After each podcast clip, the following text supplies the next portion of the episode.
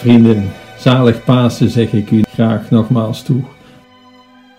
Op deze zondag na Pasen, beloken Pasen, besluiten de luiken van het Paasoctaaf.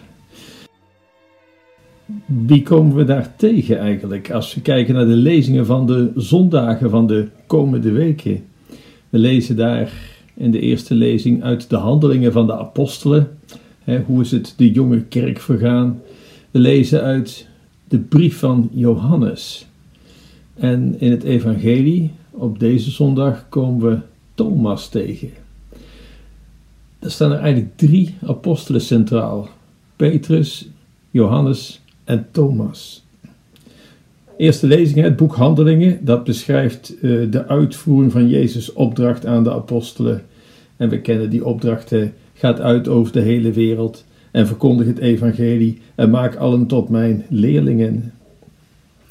Handelingen, we nemen aan dat het dezelfde Lucas is als van het uh, evangelie, die deze handelingen opgetekend heeft.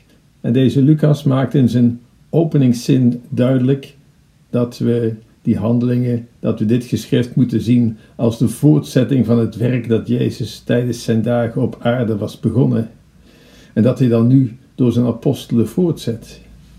Ja, hoe ging die jonge kerk te werk? Wat heeft daar ten diepste vorm en inhoud gegeven?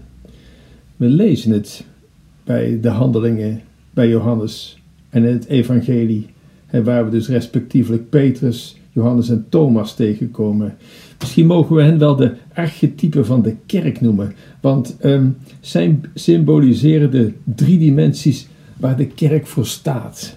Wat is die eerste dimensie? In de handelingen staat opgetekend dat Petrus talloze zieken genas. Ja, wonderlijke tekenen doet deze Petrus. In onze tijd, we staan sceptisch tegenover wonderen. Maar het is waarschijnlijk dat het juist die wonderwerken waren die de mensen ertoe brachten tot geloof te komen in hetgeen de apostelen verkondigden. Ik, ik denk dat het altijd zo is blijven gaan. Uh, onze missionarissen die over heel de wereld uitgingen, hoe gingen die te werk? Het eerste waar ze oog voor hadden, dat ging niet om het geestelijke, nee de fysieke noden van de mensen die zij zagen. Honger, armoede, genezing van allerlei kwalen. Het is dit apostolisch dienstwerk dat de kerk altijd gekenmerkt heeft. En dat haar ertoe heeft gebracht ziekenhuizen op te richten, klinieken, scholen. Gewoon de fysieke noden. Kijk daar eerst naar. En laat de mensen zien dat ze hun, dat ze hun ter harte gaan. Moeder Teresa, Pater Damiaan, Sint Franciscus, noem maar op, hebben altijd de woorden van Jezus. Alles wat gij voor anderen hebt gedaan, hebt gij voor mij gedaan. Die woorden hebben ze altijd voor ogen gehouden. Dit is het dienstwerk wat we tegenkomen in de handelingen. Zonder dit dienstwerk zou de kerk de kerk niet zijn.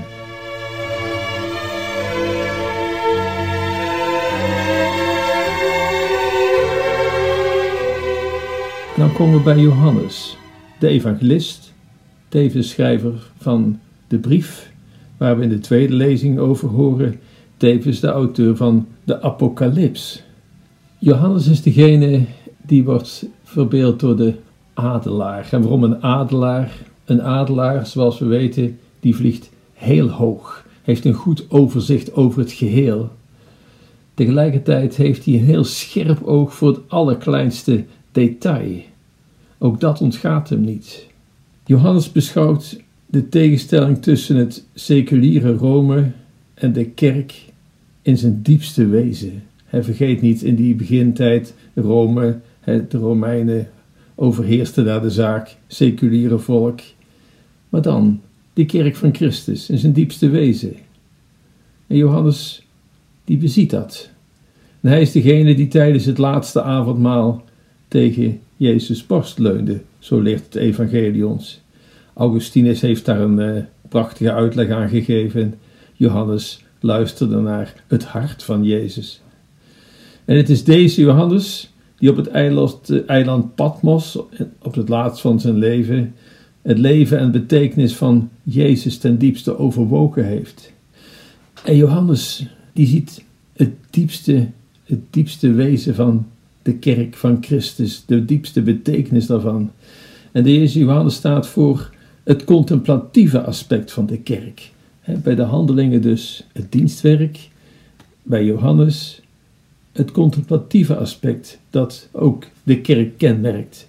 En dat is overigens een noodzakelijke aanvulling op het apostolische aspect dat zich vooral uit in dienstbaarheid.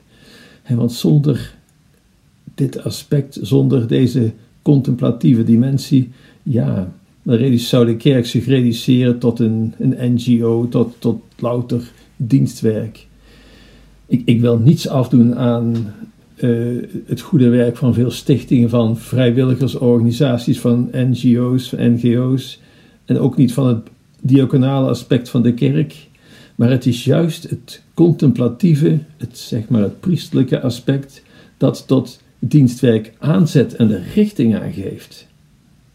Moeder Teresa, Pater Damiaan, Pirke Donder, Sint Franciscus, die waren diep geworteld in de sacramenten, in het gebed, het overwegen van de Bijbel, hè, dit contemplatieve aspect. En juist dat gaf hun richting aan hun doen en laten. En pas dan gingen ze de handen uit de mouwen steken. Zonder het contemplatieve aspect zullen we de richting niet vinden wat ons nu eigenlijk te doen staat. Ik weet het, na het uh, Tweede Vaticaans Concilie, en dat ligt niet daaraan, maar rond die tijd was het, is de nadruk bijna exclusief op de noden gaan liggen. Hetgeen de identiteit van de kerk echt deed verwateren. Het was, werd steeds meer onduidelijk waar de kerk nou echt ten diepste voor stond en op welk dienstwerk de kerk zich moest richten.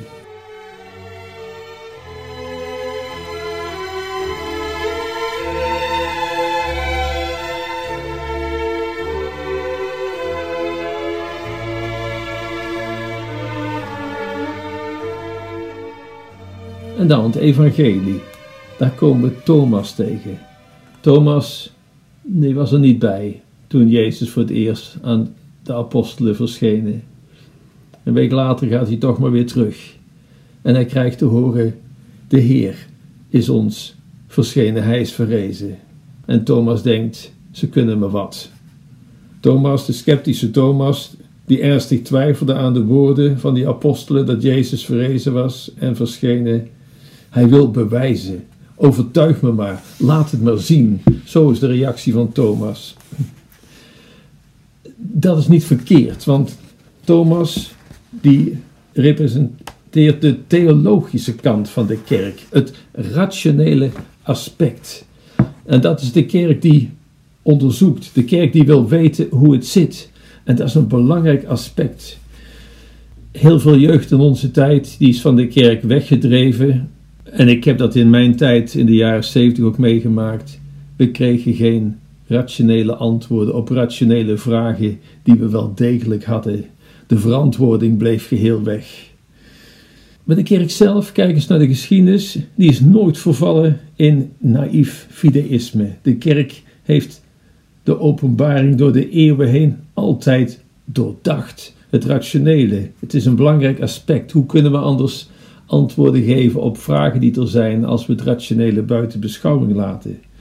Kijk door de geschiedenis heen. Denk aan Justinus, Irenaeus, Athanasius, Augustinus niet te vergeten, Bonaventura, Thomas van Aquino, zeker, John Henry Newman, Joseph Ratzinger, Johannes Paulus de Tweede.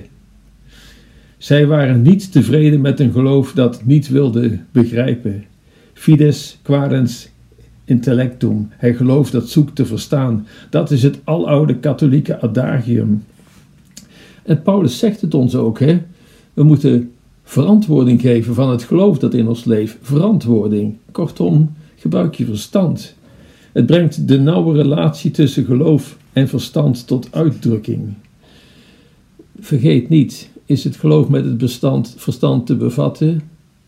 Nee. Gaat het tegen het verstand in? Zeker niet. Erbovenuit, maar niet ertegen in. Het rationele aspect kan overigens niet zonder die andere twee aspecten waar we het net over hadden. Het apostolische van de handelingen en het contemplatieve van Johannes. Want als het alleen maar rationeel is, ja, dan, dan, dan eindigen we met sceptisch rationalisme. En dat hebben we zoveel gezien de laatste vijftig jaar. Ik ken talloze theologen die hun geloof zijn kwa- kwijtgeraakt en louter nog sceptisch rationalistisch zijn geworden.